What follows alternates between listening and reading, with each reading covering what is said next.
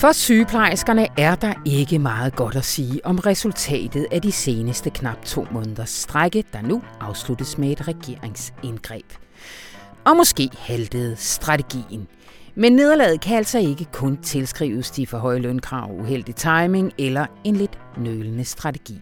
Det udstiller altså også nogle grundlæggende problemer med den berømte danske model, når det handler om det offentlige arbejdsmarked. Louise Dribsholm har skrevet lederen, og hun kommer her ind og udlægger den. Mit navn det er Anna von Sperling, og jeg er din vært, og det bærer jo næsten lønnen i sig selv. I guess, jeg bliver fint betalt. Og det gør min kollega Nils Iver Larsen også. Men selvom han derfor også er indstillet på at betale mere for sine fornødenheder, har det vist sig næsten umuligt ikke at købe kinesisk. Det satte han sig ellers for i forsommeren, og over sommeren har man i avisen kunne følge det i serien Nils Iver boykotter Kina. Hør, hvorfor han kastede sig ud i det, og hvordan det er gået. Og vi bliver lidt sjovt i boykotsporet, fordi chefredaktør Rune Lykkeberg, han satte sig også for, det var dog lidt mere privat, at over sommeren holde sig fra amerikanske kulturprodukter. Hør hvorfor Dagbladet Information her til efteråret nok kommer til at tordne en hel del mod amerikansk kulturimperialisme igen, og få en lille bunke anbefalinger til europæisk guf på diverse streamingtjenester. Men bliv hængende lidt og hør om en ny film om en af er amerikansk kulturhistories allerstørste ikoner, Aretha Franklin. En ny film om Queen of Soul har nemlig premiere i den her uge, og Ralf Christensen har set den R-E-S-P-E-C-T. Velkommen til Radio Information.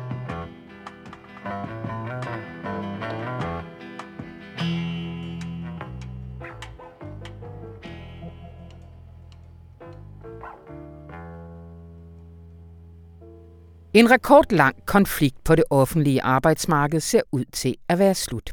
Med sygeplejerskerne, der har strækket siden den 19. juni som de helt store taber. Onsdag der meddelte beskæftigelsesminister Peter Humlegård jo, at regeringen nu griber ind i konflikten og ophæver den såkaldte mailingsliste til lov. Hej med dig, Louise Drivsholm. Hej, Anna. Du skriver øh, lederen øh, her i fredagens avis. 10 ugers strække, udskudte ferier, ekstra travlhed oven på corona, kaotisk år og drænede strækkekasser. Sådan tegner du det lige op. Hvad fik de ud af det? Ikke en eneste ekstra lønkrone. Nej. Hvad fik nogen som helst ud af det? Det er svært at se, at der rigtig er nogen ja. vinder i den her sag faktisk, for man kunne sige, at Traditionelt kunne man måske sige, at arbejdsgiverne vandt. De skulle ikke give nogen indrømmelser. Men ja. lige nu står vi jo også med øh, afdelinger på landets hospitaler, hvor der har hobet sig en pukkel af aflyste og udskudte operationer op. Og det er jo også arbejdsgivernes problem, regionernes problem, vores allesammens problem faktisk. Ja. Så jeg synes, det er svært at se, at der er nogle vinder i den her lange, hårdknuderamte konflikt, det det. desværre. Og også stadigvæk en politisk udfordring for regeringen. Øh men det vender vi lige tilbage til. Øh, kan man ligesom optegne, hvad, hvad, hvad er hovedårsagerne til, at det har været som strække betragtet sådan en eklatant fiasko? Jamen altså, jeg synes på flere måder, at sygeplejerskerne sådan lidt har haft the perfect storm mm. imod sig. Både hvis man kigger på den øh, timing og den tid øh, og de krav, de er stillet med, og så også hvis man kigger på de rammer, de har strækket indenfor, altså den her berømte danske model. Øh, hvis vi måske lige skulle starte med timingen og tidspunktet, og hvad sygeplejerskerne egentlig er gået ind med af krav, jamen så ved jeg ikke, jeg husker i hvert fald ikke forsommeren for sygeplejestrække. Jeg husker EM-kulder, og vi fik nogle ekstra coronavacciner fra Rumænien. Det var varmt, og det var folkefest over alt muligt andet. Og så dukkede der en gang imellem en lille overskrift op, øh, omkring nogle strækkende sygeplejersker, men det var jo ikke noget befolkningen, og dermed heller ikke politikerne, tog særlig notits af. Mm. Så timingen har været helt vildt uheldig. Der har også været sommerferie, der har været mindre gang i, i sundhedsvæsenet. Øhm, sygeplejerskerne har heller ikke haft udtaget særlig mange til strække. De udtog oprindeligt 5.000 øh, sygeplejersker til strække, og det har betydet, at øh, de har ikke ramt øh, hospitalsvæsenet mega hårdt med, med aflysninger. Øh, det har ligesom været et, det har været overkommeligt, mm. øh, og det har ikke gjort så ondt. Der, dertil skal så også tilføjes, at fordi de er ansat i sundhedsvæsenet, så skal de stille med et nødberedskab. Ja. Så de kunne jo heller ikke bare skrue helt op. Der er også, nok også givet nogle dårlige mediehistorier om patienter, der var unødigt døde som følge af strækken, og havde jo også været moralsk problematisk. Øh, men så man kan altså sige, at timing var heldig, de har ikke skruet højt nok op. Så har det også været lidt uklart, hvad det egentlig var, de gerne ville. Ja. De ville have et markant lønløft. Men øh, så vidt jeg ved, har der i hvert fald ikke fra starten af været et tal på bordet, og senere er Dansk Sygeplejeråds øh, formand, øh, Grete Christensen, også været ude at sige, jamen det er fint med en, en pulje, der på sigt kan gøre et. De har ligesom måttet bløde op undervejs. Så kravene har også været lidt uklare. Ja. Og oven i det, har de så været op imod øh, mastodonten, kan man sige, den danske model, ja. der bare virkelig har nogle begrænsninger ja. på det offentlige arbejdsmarked. Ja. Og, og, og hvad, hvad, er, hvad er det for nogle begrænsninger? Hvad er det strukturelle i det? Jamen, altså der er hele den del, der handler om, om nødberedskab, som ja. jeg lige nævnte. Det er jo særligt for hospitalsvæsenet, at hvis øh, sygeplejerskerne var ansatte på en fabrik, så kunne de alle sammen bare blive væk, og så mm. stod der en eller anden fabriksmester og ikke kunne få produceret sine varer, så var han nødt til at give nogle indrømmelser. Det kan de ikke her. De skal stille øh, op med nødberedskab, så de mest akutte operationer kan blive foretaget. Kraftpatienterne, coronapatienterne osv. kan få hjælp. Så der er ikke gjort rigtigt ondt. Det gør jo heller ikke økonomisk ondt på mm. arbejdsgiveren, fordi mm. det hele jo handler om, om skattekroner og, og større budgetter. Og så er arbejdsgiverne jo i sidste ende politikere, altså danske regioner, og det er jo også politikere, der har magten til at gribe ind Øh, og det, som det, den her det, det der er sket nu, det er en, ja, det er en, ja. en uheldig dobbeltrolle, som ja. også kan gøre det svært at navigere overfor. Mm. Øh, og så det er ligesom, kan man sige, alle udfordringer, der er med dem, der er over sygeplejerskerne, altså arbejdsgiverne.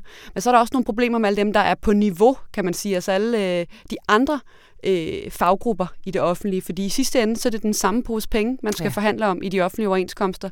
Så det bliver jo bare et nulsumspil, hvor kagen har en størrelse, og hvis sygeplejerskerne skal have en større del af kagen, end, øh, end der var lagt op til, så er der nogle andre, der skal være tilsvarende tilbageholdende. Og det er jo bare svært at forestille sig en, en fagforening, der, der siger, ved du hvad, vi kunne have fået en bedre aftale, men øh, det, det gør vi ikke, selvom at vores medlemmer måske håber på det. Mm.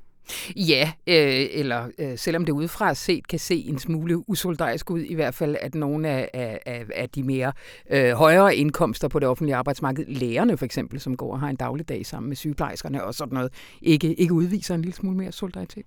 Ja, man, man kan måske undre sig lidt over nogle af faggrupperne, mm. fordi det, den her sygeplejestrække jo trods alt har affødt, er jo en stor diskussion om hele ligelønsspørgsmålet i den offentlige sektor. Ja. Og der er det jo også blevet tydeligt, at sygeplejerskerne er ikke de hårdest ramte, og de er heller ikke de eneste, der er ramt af et, et lønefterslæb. Det, er også, øh, det gælder også for pædagogerne, jordmøder, sosu-assistenterne osv. Øh, så det er jo måske øh, havde været for meget at forvente, at de vil være tilbageholdende. Men så er der jo også, ja, for eksempel alle akademikerne mm. i den offentlige sektor, hvor lægerne jo nok er de nær, den nærmest beslægtede faggruppe og en, en ret vellønnet faggruppe. Der kan man måske godt sætte spørgsmålstegn ved, at øh, der ikke har været noget mere solidaritet. Men, men det er jo bare på en eller anden måde en indbygget logik, mm. at fagforeningerne er sat i verden for at varetage deres medlemmers interesser, så mm. det er jo det er jo måske ikke så overraskende, mm. selvom at det optimalt set måske havde været en lille smule anderledes. Mm. Så det lignede en, uh, en tabt kamp lidt fra starten. Hvorfor, hvorfor har de så gjort det? Det er et rigtig godt spørgsmål. Det var jo heller ikke noget, Dansk Sygeplejeråd øh, anbefalede. Da den første aftale blev nedstemt, og de endte i forlisinstitutionen og skulle finde et, et mailingsforslag, det forslag, der nu er, bliver, bliver ophævet til lov, mm. som, øh, som alt tyder på i hvert fald, øhm, der var øh, Grete Christensen og Dansk Sygeplejeråds anbefaling også at stemme ja til det her forslag. Nok fordi man godt vidste, at vi får ikke noget bedre. Men der blev så mobiliseret ret bredt et nej blandt medlemmerne. Øh, og de vil jo simpelthen bare have nogle mere markante øh, indrømmelser. Jeg tror, at holdningen har lidt været, vi er mere værd, nok er nok.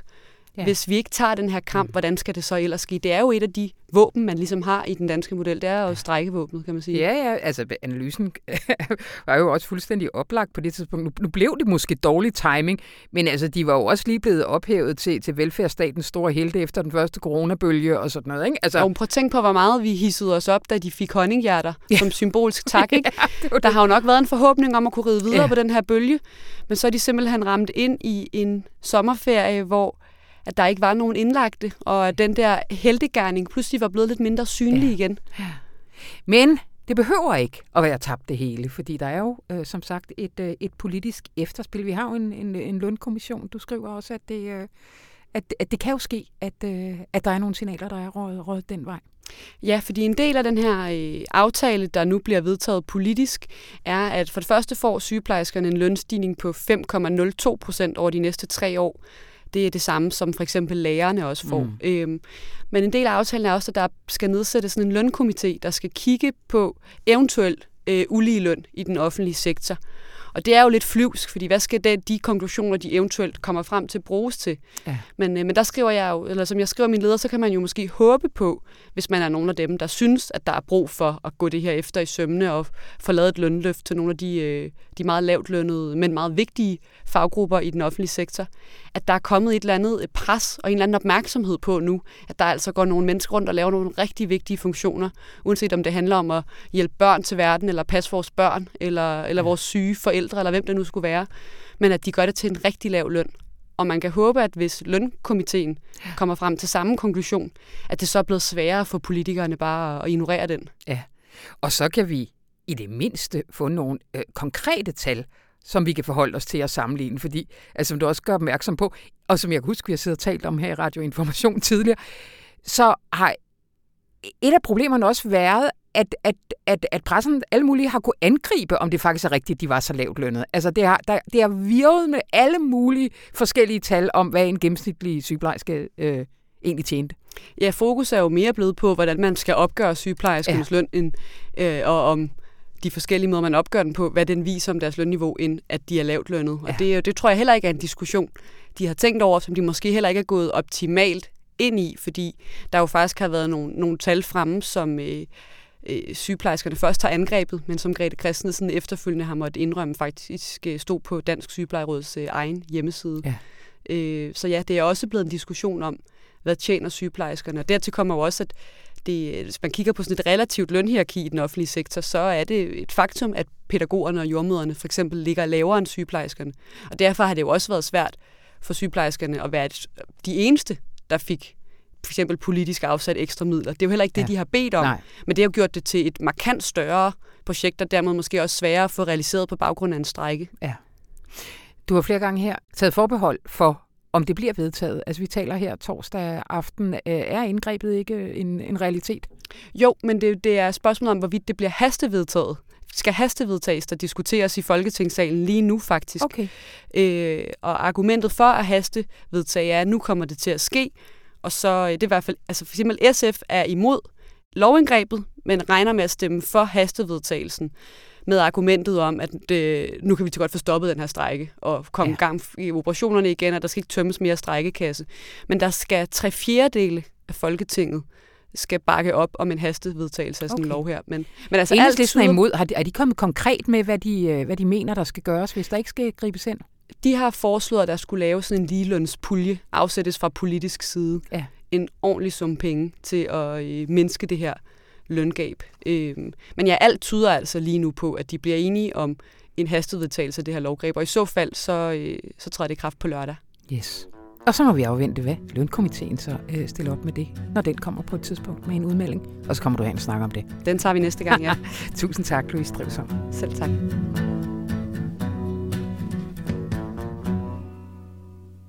Niels Iver Larsen, oversætter og journalist på Udlandsredaktionen. Han har talt nok. I sommer besluttede han sig for at handle. Og med at handle, mente han at holde op med at handle med Kina.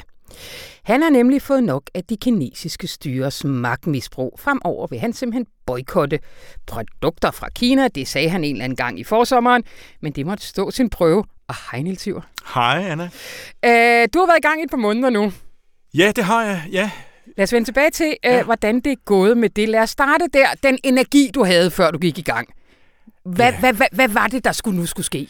Ja, men der var to ting, der tændte mig. Der var jo øh, dels øh, det moralske farvelige i, at, øh, at vi handler med, øh, ja, jeg tror godt, jeg vil tillade mig at, at kalde den kommunistiske etpartistat i Kina for et, øh, et forbryderregime, fordi de, øh, de praktiserer jo altså det største koncentrationslejrsystem i det 21. århundrede, og de gør udstrakt brug af, af slavearbejdskraft, tvangsarbejdere, og, og de øh, undertrykker øh, etniske mindretals øh, kulturelle rettigheder, og så mm. undertrykker de frihedsrettigheder generelt, og det er et overvågningssamfund. Der er rigtig mange øh, ubehagelige ting at sige om, om Kina, men dem glemmer vi for det meste, fordi vi gerne vil købe de produkter, der kommer fra Kina, fordi ja. de er nemlig billige. Altså moralsk farvelse var det ene, og øh, journalistisk nysgerrighed var det andet. Jeg vil simpelthen prøve at finde ud af, øh, i hvor høj grad al produktion er syltet ind i kinesiske øh, produktionsled, og, og, og min intuition sagde mig, at det var nok temmelig meget, og der må jeg sige, der tror jeg ikke fejl. Det er rigtig meget. Det er simpelthen hver, hver tredje produkt på verden, der, er, der har et kinesisk aftryk, eller er helt produceret i Kina. Hver tredje produkt, du kan finde i... Ja, så når man siger, at Kina er, er, er hele klodens fabriksgulv, så er det øh, fuldstændig sandt. Ja. Hold op. Øh, helt konkret, din, øh, din første prøve stod, da din søn Emil, han skulle have en ny mobil. Og nu har ja. du og jeg været øh, kontormarkere i mange år, så jeg kan det sige, ja. at når det kommer til Emil, ja. så er det bedste ikke godt nok. Nej, det er rigtigt. Ja, øh, ja. Det, det, det tror jeg måske er også øh, generationstypisk. Altså, ja, præcis. De unge mennesker vil jo gerne have det mest seje. Øh, og, og du er en far, der, øh, der gerne vil øh, gøre det bedste for din søn. Og, ja. og han skulle have en ny mobil, ja. men der må det ikke være komponenter fra Kina. Netop. Det, øh, det, det, altså, det var i hvert fald øh, udfordringen. Ikke? Ja. Så, hvad, hvad, hvad, hvad oplevede du der? Jeg oplevede, at det var meget, meget, meget vanskeligt at finde ud af, øh, om der overhovedet var sådanne telefoner øh, at opdrive. Og svaret var nok øh, nærmest nej, fordi selvom der selvfølgelig er store producenter, som øh, ikke har hovedkvarter i Kina, øh, og hvor, altså, hvor det designes i Sydkorea eller, eller i Kalifornien, USA, så, så er øh, store dele af disse telefoner nu alligevel lavet i Kina, og ikke mindst øh, batterierne øh, kommer sandsynligvis øh, fra Kina, fordi Kina har store batterifabrikker, og det er jo blandt andet metaller, der udvindes øh, i øh, miner i Kongo, hvor, hvor øh, der stadig praktiseres børneslaveri. Så, så der er sådan en, en helt lang kæde af, af ansvar øh, tilbage til noget, som er, er, er rigtig grimt. Så derfor så øh, vil jeg ikke købe den iPhone, som han gerne vil have. Øh, for det, har, det er det, mærke, han altid øh, har foretrukket. Ja. Ikke? Fordi øh, Apple er, er altså øh, Og vil også det mærke, der er i din øh, lomme, ikke? Øh, jo, det er jo, det er jo det mærke, vi bruger herinde ja. øh, øh, på avisen, det må jeg så sige. Ja. Men øh, de telefoner, som nu gives til nye medarbejdere herinde, det, det har jeg så øh, fået opklaret. Det er faktisk nogen, der er lavet i, øh, i Indien, fordi det er ikke den seneste nye øh, iPhone-model. Så, så, så, der, godt, er ikke, der er ikke så øh, forfærdeligt meget øh, Kina i lige præcis de nej, telefoner. så godt, når Randa Modi øh, ikke har lavet Indien til et totalt diktatur endnu. Så må vi ja. jo tage den op igen. ja, det kan du sige. For, hvorfor, hvorfor absolut øh, lige udvælge Kina, når, øh, når der er så mange andre lande, man også kunne boykotte, som Bare også har store det kommer problemer. jeg tilbage til. Ja. Øh, lad os lige blive ved mobilen. Hvor, hvor, endte, hvor endte så den, det, det lille forsøg? Jamen, så øh, må jeg så øh, ja, røbe, at, øh, at, at Emil han faktisk fik øh, en, en mobil her fra Information, som jo egentlig var tiltænkt mig, men øh, så, så har han i hvert fald den indtil videre. Så. Med kinesiske komponenter i? Ja, batteriet er sandsynligvis kinesisk, men, okay. men, øh, men det andet er skulle være indisk, fordi øh, Indien går også okay. ind for strategisk uafhængighed og prøver også at tiltrække øh, smartphone-produktion. Godt. Hvad var det næste, du kastede over?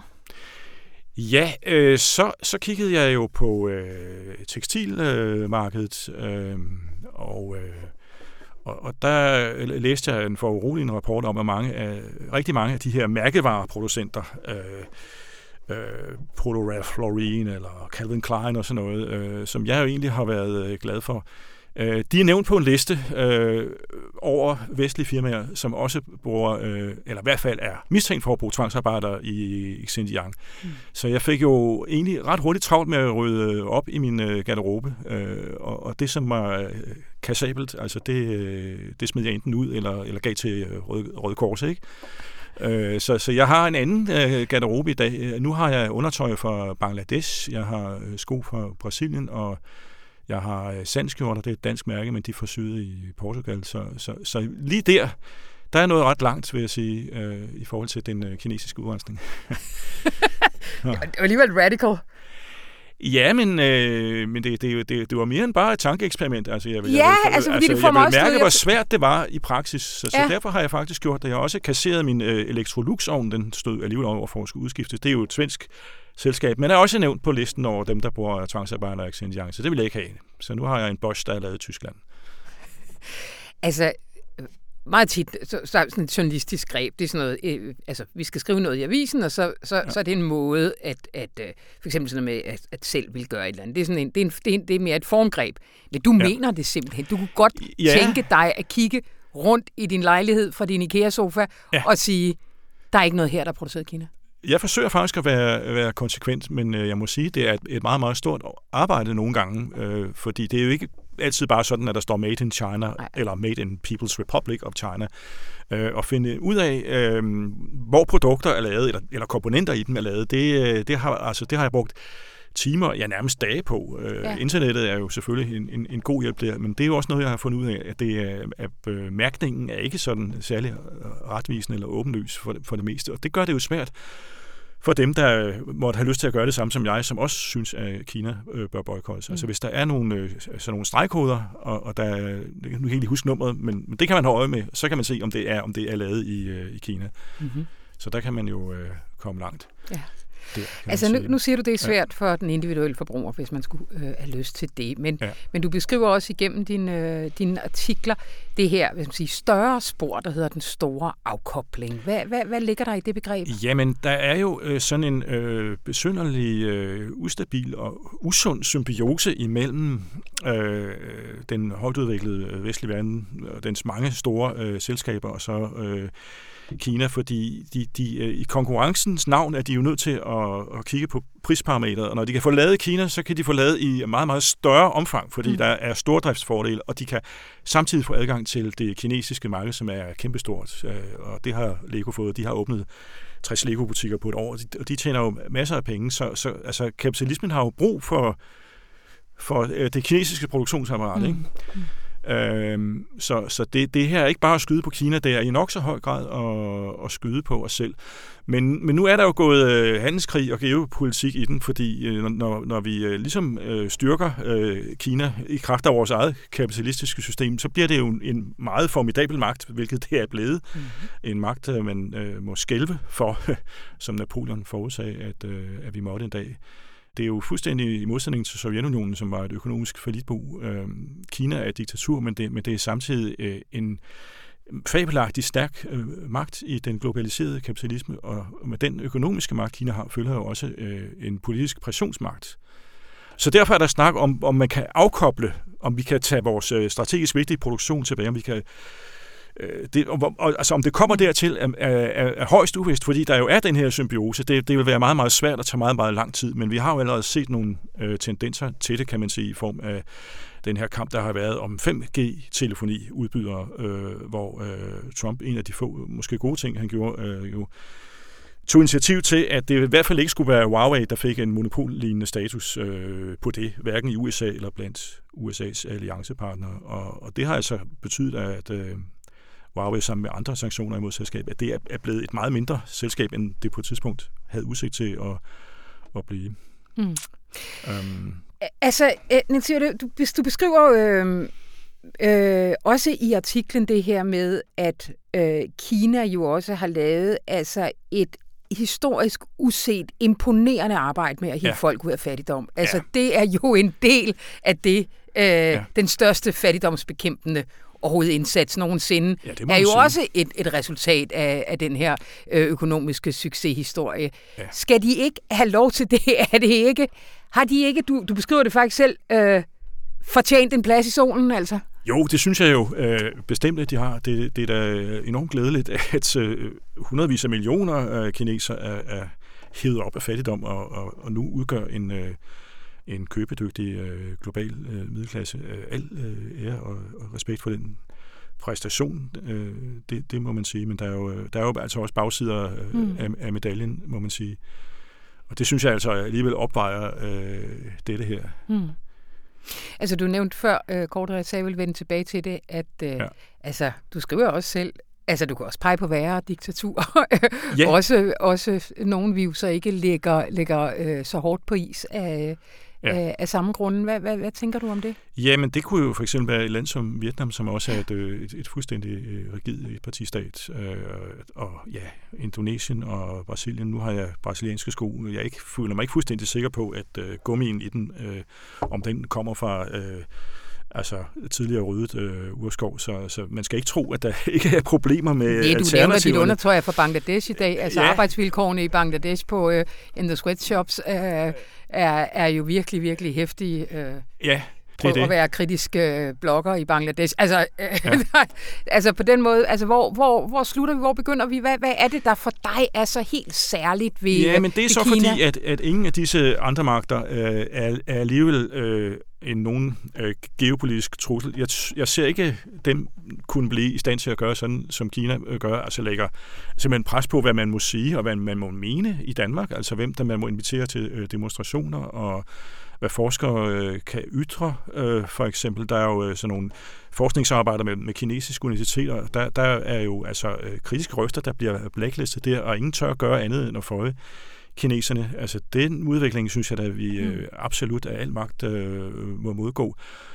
Øhm, og, og håbet er jo selvfølgelig, at vi kan tage den her kamp op på et højere politisk plan, fordi mm. det, den individuelle spor kan jo trods alt ikke øh, udrette meget, selvom jeg måske med min klumme har omvendt nogen til at deltage i den her bestræbelse. Men, øh, men det er jo øh, store, stærke magter som USA og EU, der, der kan for eksempel forbyde al import fra Xinjiang, det, det vil dog være en start mm. i hvert fald. Det, det, det er de faktisk på vej til at gøre i, uh, i USA. Den lov er på vej igennem senatet.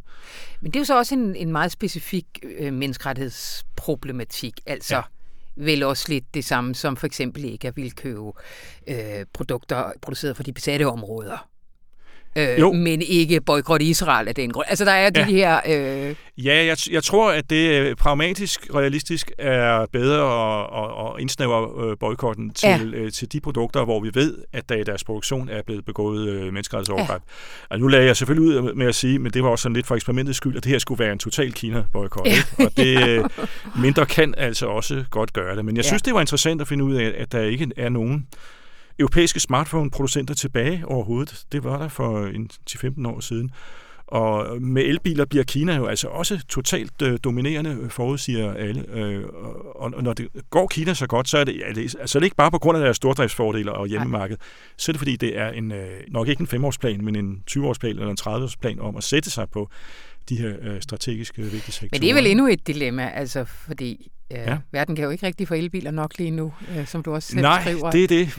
Verden og alle mulige må tage imod de elbiler, den kan, den kan få, altså hvis, hvis de nu altså er ægte grønne. Ikke? Det ja. kan man jo stille ja, ja. spørgsmålstegn ved øh, i nogen af de led der. Så nej, håbet er selvfølgelig også at, øh, at, at få Kina til at indse, øh, der hvor det kommer over med, med, med deres øh, diktatoriske metoder. Kina er jo ikke en, en fuldstændig lukket monolit. Vi har ikke rigtig adgang til det, men der foregår jo en masse diskussioner i det her store øh, partiapparat, og lige nu, lige nu er det altså en nationalistisk og populistisk øh, diktator, der har sat sig på magten, men det er jo ikke, slet ikke givet, at øh, han vil blive siddende der. Så det kan man måske også prøve at pirke lidt til ved, ja. ved, ved den form for modstand, som, som jeg øh, opfordrer til. Jamen, uh, tusind tak, Nils Larsen, og, og held og lykke fremover. Ja, tak skal du have.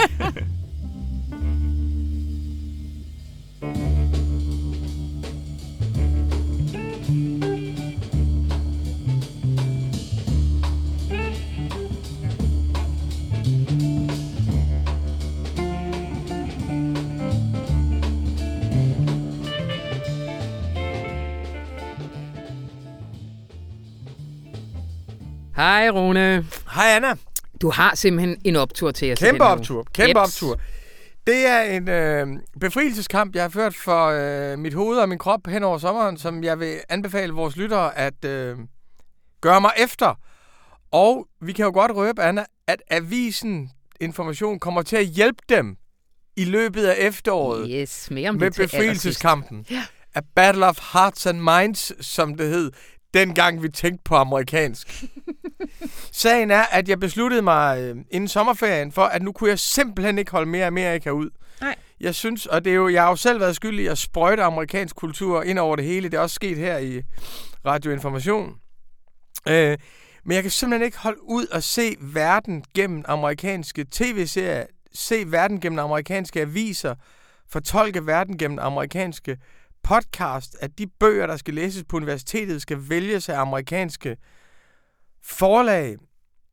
Se, lyt til amerikansk musik. Altså, jeg synes, den der amerikanske kulturimperialisme, som vi selv har valgt, mm-hmm. den ligesom har bemægtiget sig vores syn på verden, så jeg oplevede ligesom, og det oplever man jo ofte i den der, vi har, Anna, at jeg blev dummere og dummere og, ja. og dummere, og så tænkte jeg, nu skal det være slut. Jeg droppede også sociale medier. Det var så nemt, for det havde jeg gjort i forvejen. nu skal det være slut. Fuldstændig og aldeles. Øh, og det har været fuldstændig vidunderligt. For det første, fordi det har tvunget en til at spørge sig selv på et lidt mere radikalt niveau. Hvad vil jeg egentlig gerne fylde i mit hoved? Mm-hmm. Fordi alle vores default-tilbud, det nemmeste er jo altid at vælge det amerikanske. Mhm. Mm. Det er det nemmeste sprog at forstå. Der er ingen amerikanske problemer, som du ikke kender på forhånd. Du kender alle stjernerne. Det er jo fandme til at brække sig over. Ja. Øh, men det er også det mest tilgængelige. Ja, algoritmerne er jo øh, Algoritmerne, ikke? notcher der derover, ja. Så det er jo en fuldstændig historisk form for selvimperialisme. Ja. Altså, at vi vælger og vælger noget, som så determinerer vores optioner senere i livet. Og det var det, jeg tænkte, nu skal det fandme være slut. Så derfor ingen amerikanske podcast. Jeg har hørt mange europæiske. Jeg er endda kommet der, hvor jeg, "Åh, nu har jeg eksperimenteret lidt med at høre fransk kultur igen. Øh, og øh, A World to Win med Grace Blakely, som jeg varmt kan anbefale. BBC In Our Time fuldstændigt øh, skatkammer af, af fantastisk kultur. Gå ind og hør Quentin Skinner, den store filosof, fortælle om, om Machiavelli, så gider du med ikke høre David Axelrod analysere amerikansk politik. Skal vi ikke lige aftale, før folk de vælter rundt i stuen for at finde en kuglepind, at øh, hvis man skriver sig op til vores nyhedsbrev, så kommer alle de der anbefalinger i nyhedsbrevet? Det gør vi, Godt. og man kan også skrive sig op til fem uger gratis, og så kan man se alt det lækre, der er i avisen, hvis man gør det. Jo, nej, så pointen er, at jeg ligesom har fået mit hoved et helt andet sted hen, Ja. og fundet nogle, øh, set nogle øh, rumænske film, for eksempel, hvilket jeg ikke har taget mig sammen til at gøre tidligere. Det er også fordi, jeg har været i Rumænien på ferie, men det behøver vi ikke tale om. Og så har jeg set nogle franske tv-serier. Jeg vil gerne anbefale en, Ja. som hedder Forbudt Spil øh, på, på, på dansk, og den ligger på, på Netflix, som er fuldstændigt blændende, som handler om en mand, der bliver fyret, øh, fordi det virk, den virksomhed, han arbejder for, den downsizer, og han er tidligere HR-chef i nogle forskellige virksomheder. Og så ser man bare hans totale derute ned gennem det franske arbejdsmarked, og hvordan han ender som sådan en, der kører rundt på scooter, som en slags daglejer. Og øh, han, han kan ikke opretholde sit, sin lejlighed sammen med sin kone, og han bliver mere og mere skør mm-hmm. af den der fornedrelse. Men så en dag, så ser hans kone et jobopslag. Og det er til at være HR-chef i en meget, meget stor fransk virksomhed. Og hun siger til sin fornedrede og forsmået og bedre mand, der har mistet troen på alt samfundet, at det job skal han søge. Og det gør han så. Og så får vi så sammenstødet mellem den der store multinationale koncern og ham her, vores franske arbejdsløse ven. Øhm, for han søger jobbet, og det viser sig, at det man skal der, det er, at man skal lave en gisseltagning af virksomhedens direktører. Mm-hmm. Man skal fingere en gisseltagning for at teste dem på, hvor lojale de er over for virksomheden. Og det er jo på en eller anden måde en fuldstændig genial parodi på sådan en, øh, på sådan en corporate ånd, at øh, man skal stå som gisseltager og pege med pistoler ind i hovedet på de der stakkels mennesker, der skal love, at de vil opgive alt for deres virksomhed. Det sætter jo også vores held her i et frygteligt dilemma, for det er jo den der corporate kultur, der har smadret hans eget liv, som han så skal ind og eksekvere. Og så vil jeg ikke afsløre mere, jeg vil bare sige, at det bliver til et, altså en fantastisk klassekamp mellem ham og den absolute overklasse, mellem det der derangerede mennesker og verdens Davos-mennesker. Og noget, der så er en rigtig luksus, det er, at det er den franske fodboldstjerne Eric Cantona, som spiller Nej. vores fornedrede mand. Og man ser ham i starten af hvert afsnit, hvor han er skaldet og har sådan et vildt skæg. Der ser man ham fortælle, hvordan han mistede hovedet og gik amok, så man ved, det ender med, at han går amok. Og det gør han fra en fængselscelle. Det sjove er, at dengang Erik Cantona var fodboldspiller, mm. gik han jo også amok hele tiden. Så man ved bare, at det er en håndgranat, man har, man, man, har, man har med at gøre. Men det er virkelig et drama, der sætter nogle af kapitalismens konflikter på spidsen. Og jeg kan love dig, at alt det der, som der er så meget af i Amerika med at beundre de rige og elske de rige og se, hvor smukt deres rigdom er, der er virkelig had til rigdom og had til en selv, fordi man bliver nødt til at spille med på rigdomsspillet for ikke at miste sin egen familie. Den hedder... Den hedder Inhuman Resources på engelsk, og den hedder Et forbudt spil på dansk, og den er på Netflix. Her med en anbefaling, men det slutter ikke her. Fordi at hvis du er med på lejen, kære lytter, så vil Dagbladet Information hjælpe dig her til efteråret. Hvad kommer til at ske, Rune?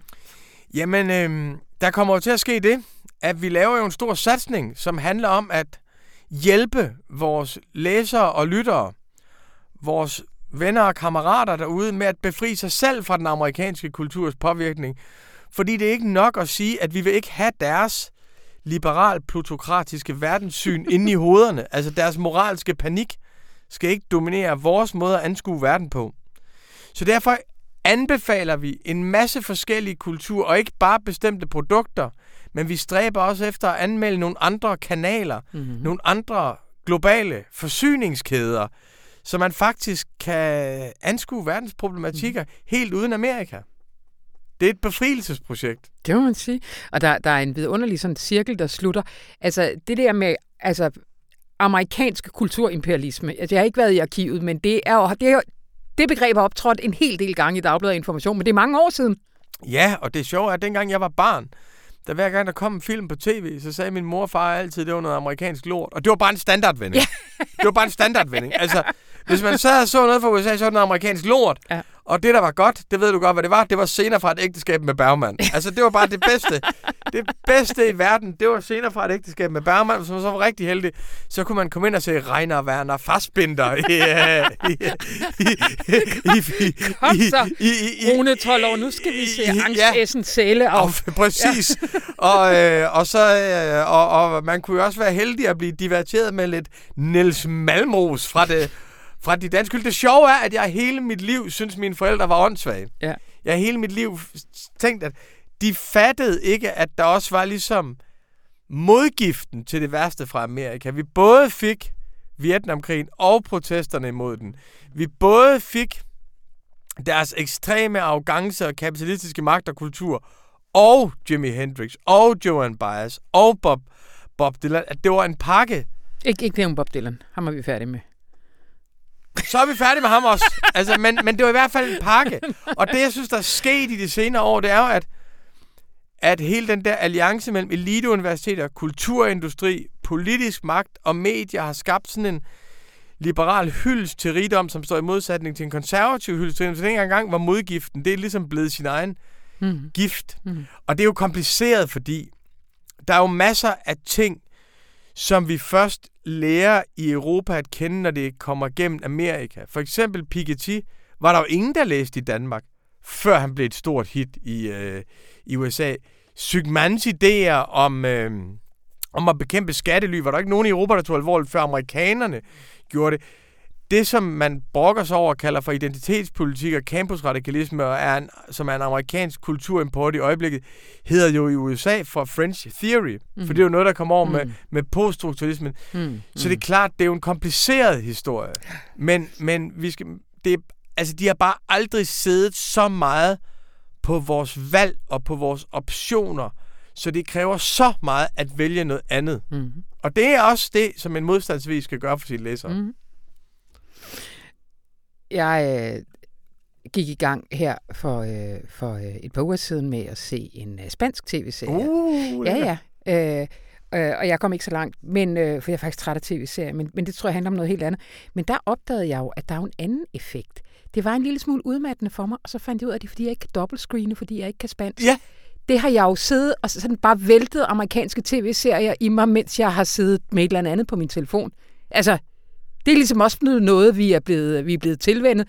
Det er simpelthen en anden dedikation, det krævede af mig. Øh, så det er... Jamen præcis, men det er jo det, at det er minimal anstrengelse. Ja, præcis. Det er minimal anstrengelse, fra du vælger, hvad du skal se, til at du jo kender karaktererne. Det er jo dine gamle venner. Du forstår alt, hvad ja. de... Du forstår alt, hvad de siger. Det har jo været en kolossal anstrengelse for mig på 47 år at ligesom skulle høre podcast på andet end engelsk og dansk. Og jeg kan jo godt fransk og ja. tysk, men det har været sådan kolossal. altså sådan, ja. øh, jeg virkelig har følt, at jeg gik til eksamen. Mm. Så, så det er jo anstrengende. Ja. Men det kan være, du faktisk har hørt, hvad de sagde så. Hvad siger du? Det kan være, du faktisk har hørt, hvad de sagde. Ja, det synes jeg. Ja, så var bare. Øh, Rune, det øh, ser jeg frem til.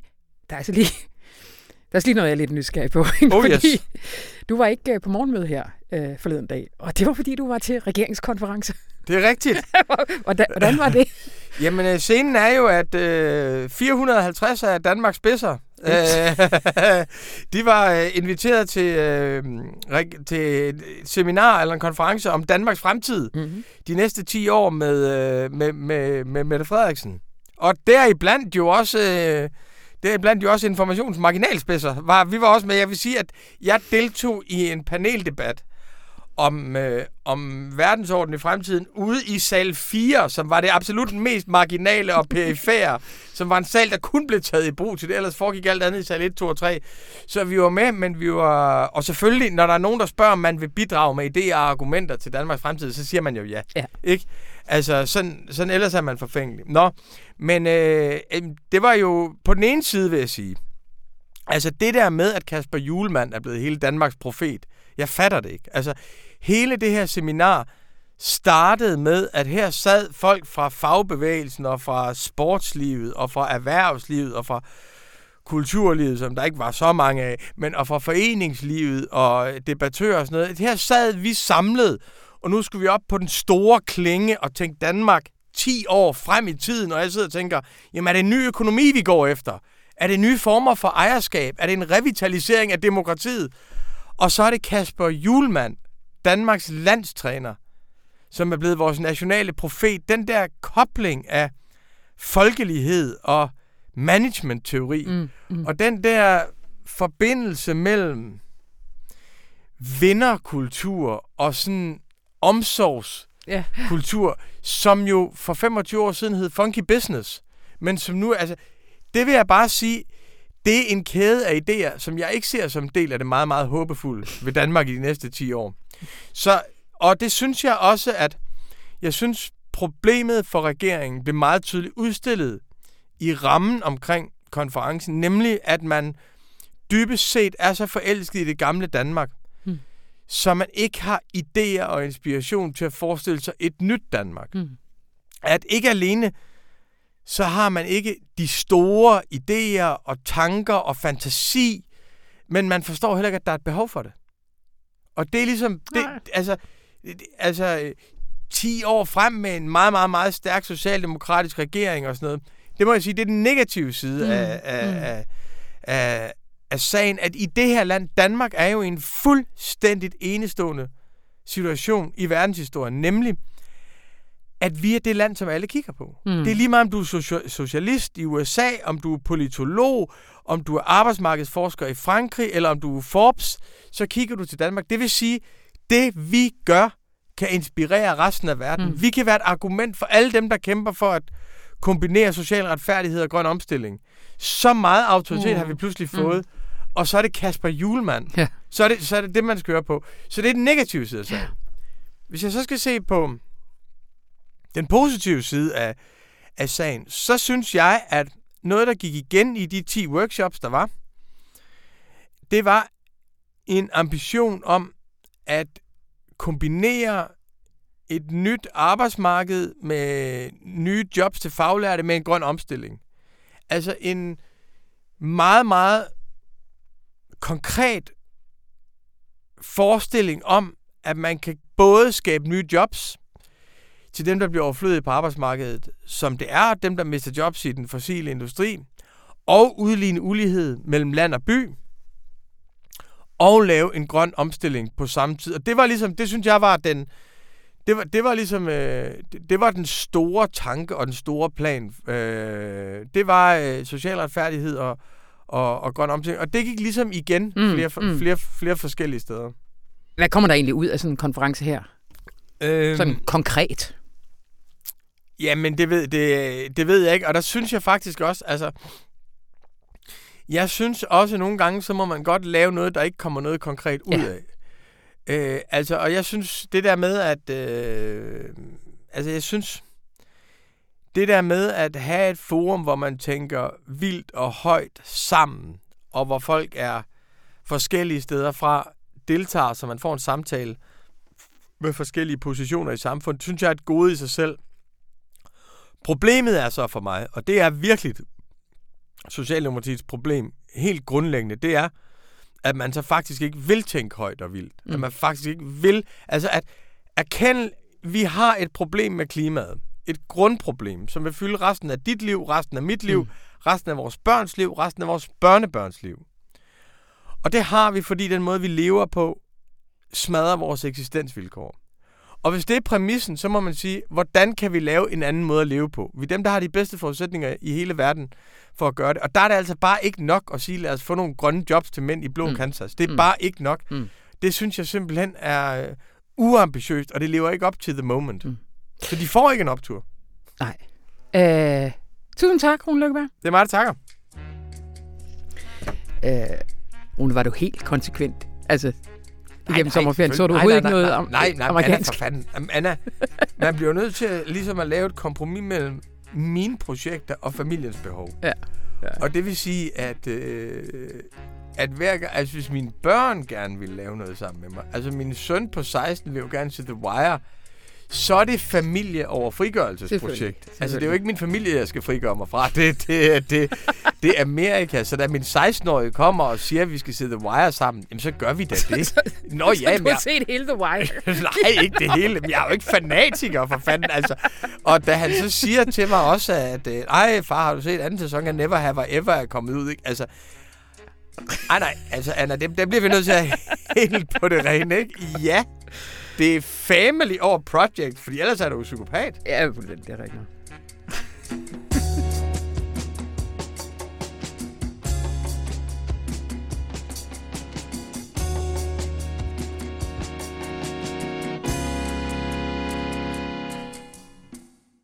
Hej, Ralf Christensen. Hej. Længe siden?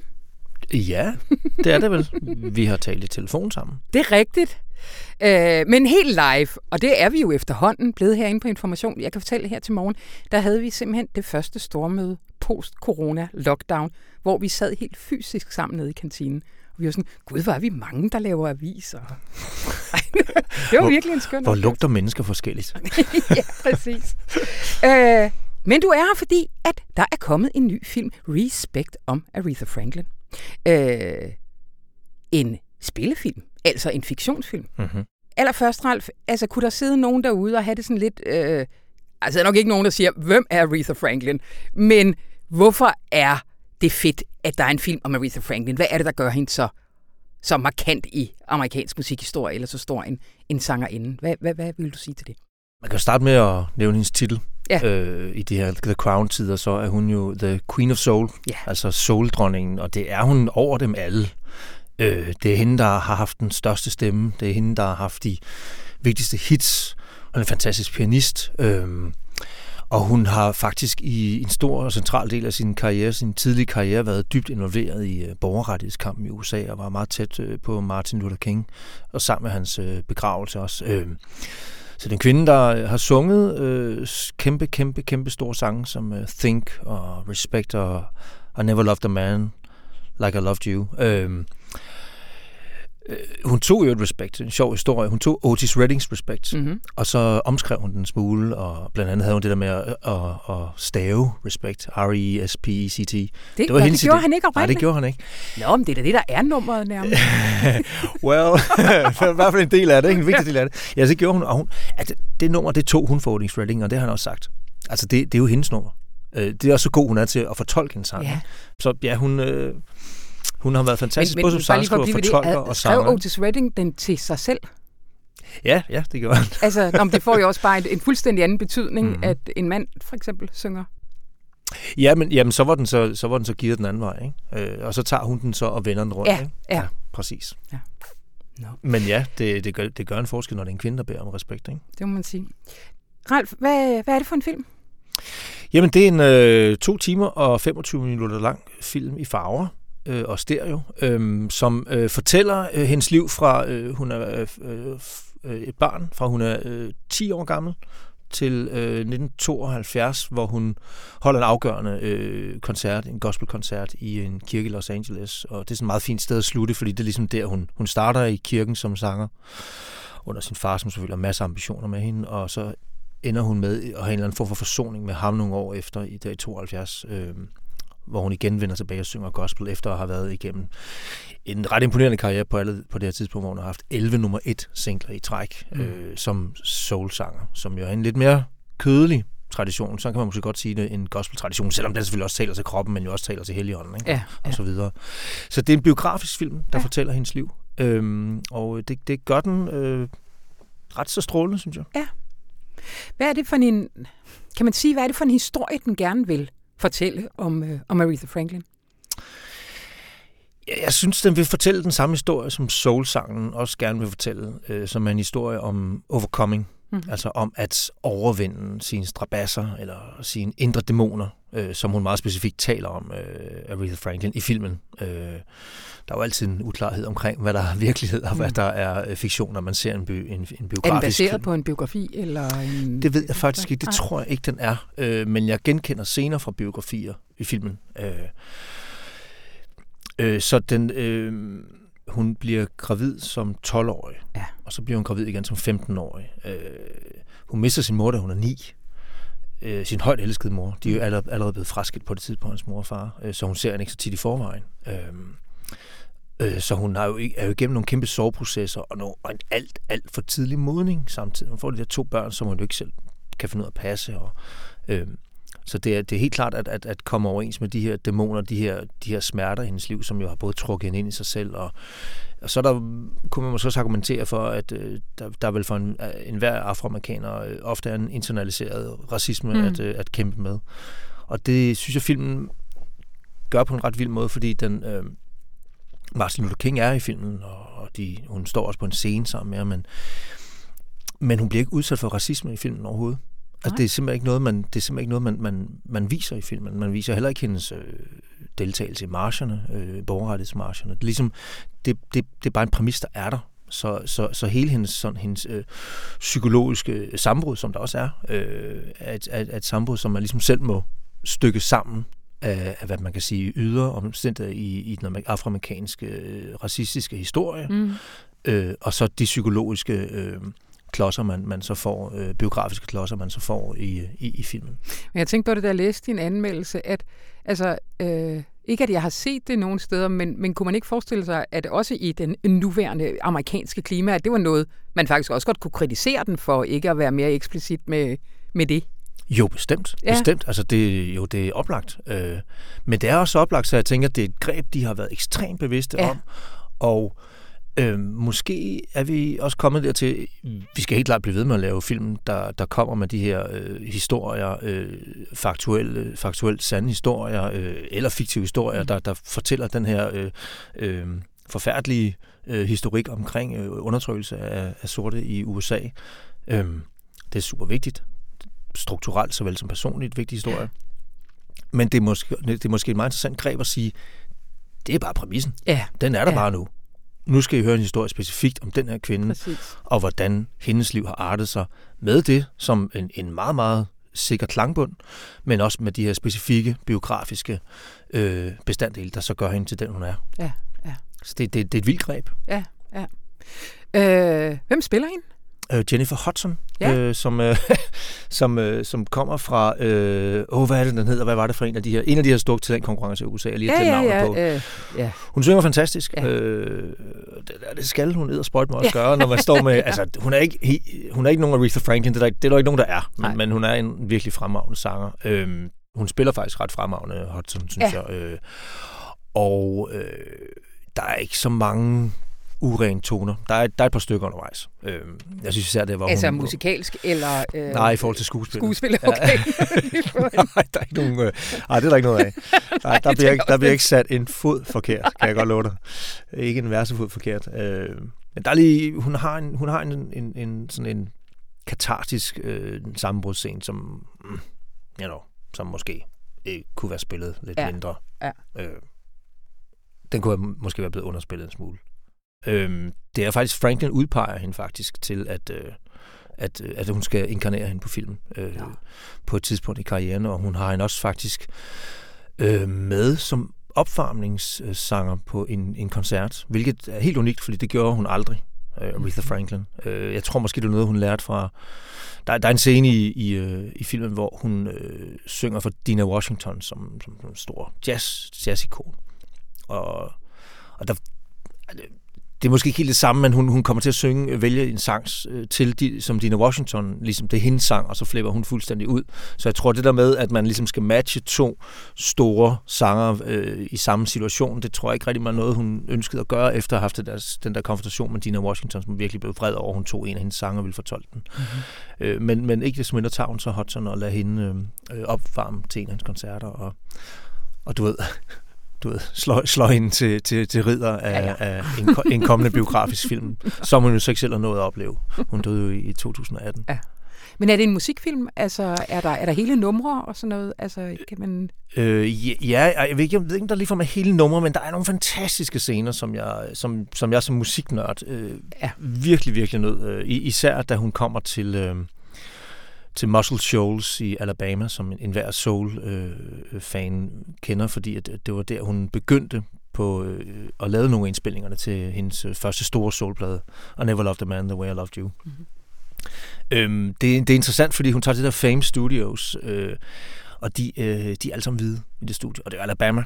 Der er en scene, hvor de kører forbi, øh, hun, øh, de, hun sidder i bilen med Ted White, hendes øh, ikke så fede øh, ægte mand, øh, og de kører forbi bomuldsmarkerne, og der står øh, afroamerikanere plukker ja. bomuld. Øh, og så kommer de til øh, Fame Studios, og de er alle sammen hvide ja. musikerne.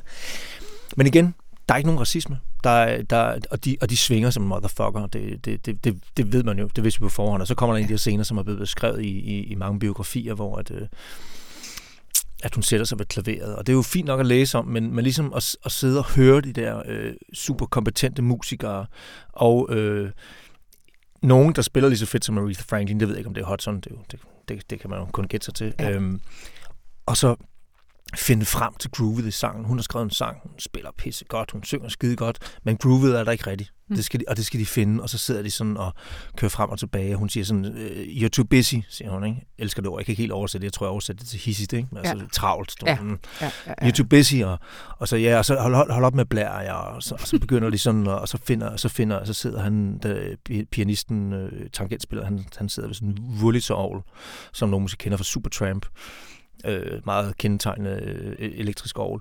Og så finder han noget, en, en, en mod, et, mod, et svar på hendes super enkelt, en akkord eller to. Øh, og så kommer de andre på. Og det er bare det er simpelthen så fedt at, at opleve det der swing, og hvordan komponenterne bygges på, og så, og så er den der, ikke? Ja. Og så indspiller de den. Og det, ja. det, det er for mig helt magisk. Og, og det samme at se hende sidde og, og, og finde på en, sin fortolkning af respekt ved et fly. Ja. Også så det er nogle af de der, det er sådan virkelig, ja. hvor de har taget musik, musikeren alvorligt, ikke? Ja. Altså, hvor de, i, i, hvor, og det synes jeg virkelig tjener filmen til ære, at, at de har fokuseret på den del også, hvor, ja. hvor, hvor, hvor fremragende hun var. Og hvordan hun, jo igen det der overcoming, ikke? altså hun har haft de her store knæk i sit liv, øhm, har haft en meget dominerende far, og får en, en, en, en forfærdelig, voldelig ægtemand øh, i Ted White, øh, men, men, men igen og igen over, øh, over, øh, overlever eller, mm. eller overvinder de her øh, mm. modstand i sit liv og, og, og står på mål for sig selv. Ja. Og, og, og, og for, altså det, altså, du kommer ned til studie med nogle super dygtige musikere og du ved, med din sang, og så er den der bare. Ja. Ja. Øh, og, og, det, og det gør hun. Hun overvinder de store øh, dæmoner, ydre dæmoner i sit liv. Ja. Øh, om hun nogensinde får overvundet de indre, det, det, det, det så godt kender vi hende jo ikke. øhm, altså, jeg kom til at sidde og tænke på her, at du nævnte lige indledningsvis Think og, og Respect, og altså, er hun også sådan en, der måske har haft så store hits, at vi for mange af os, der har stoppet ved dem. Altså, nu er du jo albumkongen. Altså, er der et Aretha Franklin-album, som man skal sætte sig ned og lytte til Ja, ja, jeg synes, det er I Never Loved a Man, The Way ja. I Loved You, altså som er fra, hvad er det, fra 67, så vidt jeg husker. Det hedder albumet? Ja, ja. Som, øh, og det er jo titelnummeret, hun sidder der og, og arbejder ja. med, med de der white dudes øh, ja. i, øh, i Fame Studios i Muscle Shoals. Det synes jeg er hovedværket. Øh, det, er også, det er også sjovt at høre... Øh, øh, hvad hedder den? Er det, hedder den Who's Zooming Who, som er hendes 80'er-album, Nå, hvor der jo er New Were Waiting, øh, duetten med George oh, Michael. Ikke? Yes, yes. Det er heller ikke øh, uden, øh, uden, øh, uden charme. Ej. Altså, men det, det, det er to af de store. Og så er der selvfølgelig uh, Amazing Grace, uh, live-indspilningen uh, af hendes to gospelkoncerter i Los Angeles Kirken i 1972, ah, yeah. som er hendes bedst sælgende album. No. Og, uh, og så har man sådan ligesom sammen i hvert fald Soul, uh, Aretha på, de, på I Never Loved a Man, og så har man Gospel Aretha uh, på Amazing Grace, og så har man uh, 80'er synpop. Pop. Aretha. som, som, som, som, jo ikke er den store, men... men der var men, mange, der havde en lille detur til det, som ja, ja, kom så og så heldig afsted med det. Men, det er det, men, det, men altså, i hvert fald New Your Waiting er jo fantastisk sammen. Ja. Who's Zooming Who, titelnummeret er faktisk også meget ja. fedt. Så det, jeg har helt sikkert glemt øh, nogle albumer. Men, øh. Yes. Jamen, øh, så en øh, anbefaling, men hører jeg på dig også en anbefaling af at pille biografen og se Respect? Ja, det synes jeg bestemt. Tak fordi du kom, Ralf. Selv tak, Anna. Det var en fornøjelse.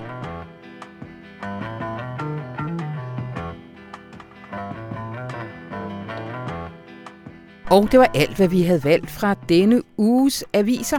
Gå som sagt lige ind og skriv dig op til nyhedsbrevet, hvis du også godt vil øh, have nogle af Runes mange lidt hurtigt øh, afleverede kulturanbefalinger.